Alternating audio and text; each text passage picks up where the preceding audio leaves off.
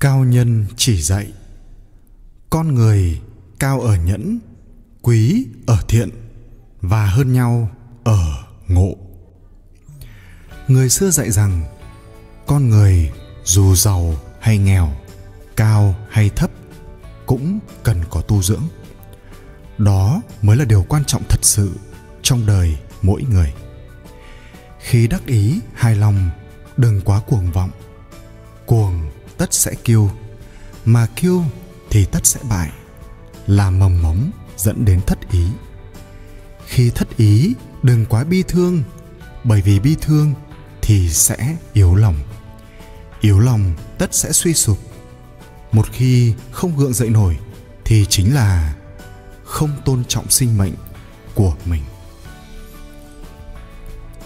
Mọi sự nên tùy duyên, không nên cưỡng cầu thuận theo tự nhiên, thích ứng với mọi hoàn cảnh mới có thể khiến tâm tình tốt đẹp.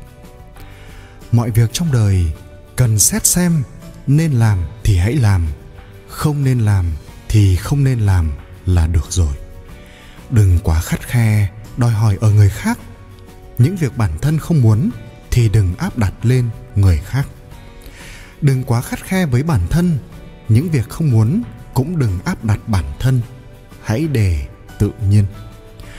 Con người cao ở nhẫn, trong mọi việc đều có thể nhẫn, thì phẩm chất sẽ tự nhiên cao. Con người quý ở thiện, trong cuộc đời luôn tích đức làm việc thiện, thì mới là đáng trân quý. Con người hơn người khác ở chữ ngộ.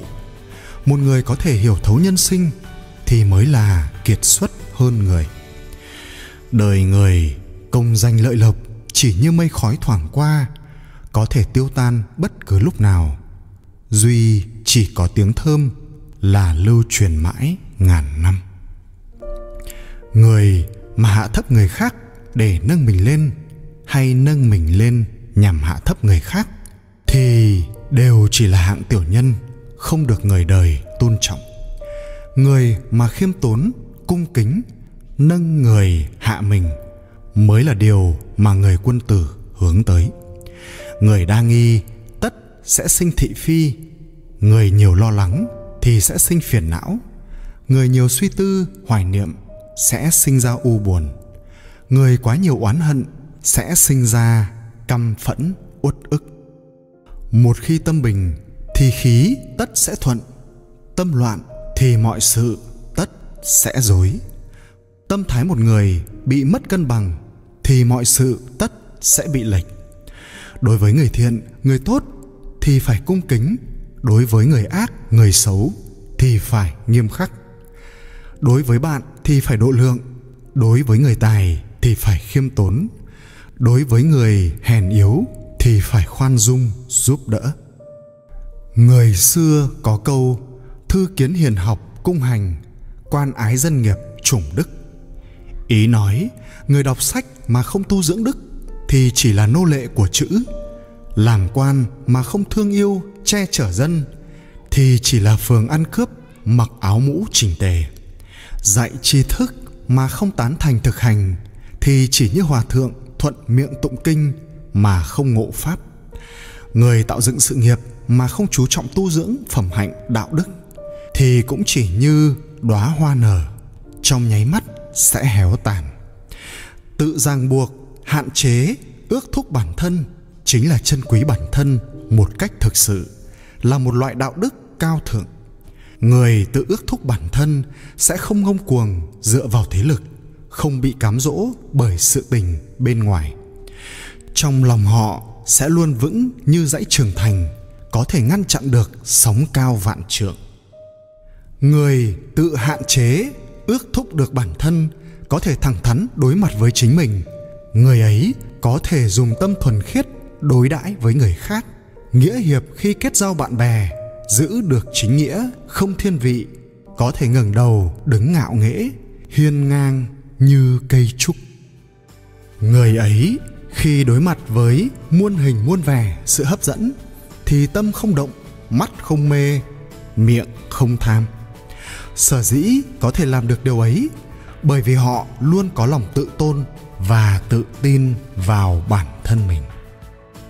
Lão tử từng nói, chi nhân giả trí, tự chi giả minh, thắng nhân giả hữu lực, tự thắng giả cường. Ý nói rằng, biết người là khôn, biết mình là sáng. Thắng người là kẻ có sức, tự thắng mình là kẻ mạnh. Khốn cảnh không đáng sợ mà điều đáng sợ nhất chính là mất đi lòng tự tin, mất đi ý chí của bản thân. Trong cuộc sống, phần lớn mọi việc đều không được như lòng người mong muốn. Cho nên, ở vào hoàn cảnh khốn khó, càng cần mọi người phải tự tán thưởng mình, khích lệ mình, tin tưởng vào chính mình, khẳng định mình. Làm được như vậy, chúng ta sẽ phát hiện ra rằng sinh mệnh của chúng ta có một sức sống mới, khiến cho mỗi ngày của chúng ta đều là một sinh mệnh mới. Mỗi người đều có riêng biệt, không giống với người khác, có vẻ đẹp riêng, ưu điểm riêng. Cuộc sống vốn là xinh đẹp như vậy, bầu trời vốn là trong xanh như vậy. Điều cần thay đổi không phải là hoàn cảnh, mà là chính tâm thái của bạn.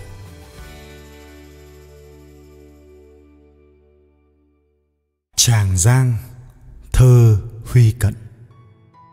Bâng khuâng trời rộng, nhớ sông dài. Sóng gợn tràng giang, buồn điệp điệp. Con thuyền xuôi mái, nước song song. Thuyền về, nước lại sầu trăm ngà. Củi một cành khô, lạc mấy dòng. Lơ thơ cồn cỏ, gió điều hưu đâu tiếng làng xa, vãn chợ chiều. Nắng xuống, trời lên, sâu chót vót sông dài trời rộng bến cô liêu. Bèo giạt về đâu hàng núi hàng, mênh mông không một chuyến đò ngang, không cầu gợi chút niềm thân mật, lặng lẽ bờ xanh tiếp bãi vàng. Lớp lớp mây cao đồn núi bạc, chim nghiêng cánh nhỏ bóng chiều xa, lòng quê rợn rợn vời non nước, không khói hoàng hôn cũng nhớ nhà. Cô hái mơ, thơ nguyễn bính. Thơ thần rừng chiều, một khách thơ, say nhìn xa rặng núi xanh lơ. Khí trời lặng lẽ và trong trẻo, thấp thoáng rừng mơ cô hái mơ. Hỡi cô con gái hái mơ già, cô trở về ư, đường thì xa. Mà ánh trời hôm dần một tắt, hay cô ở lại, về cùng ta. Nhà ta ở dưới gốc cây dương, cách động hương sơn nửa dặm đường. Có suối nước trong tuôn róc rách, có hoa bên suối ngát đưa hương.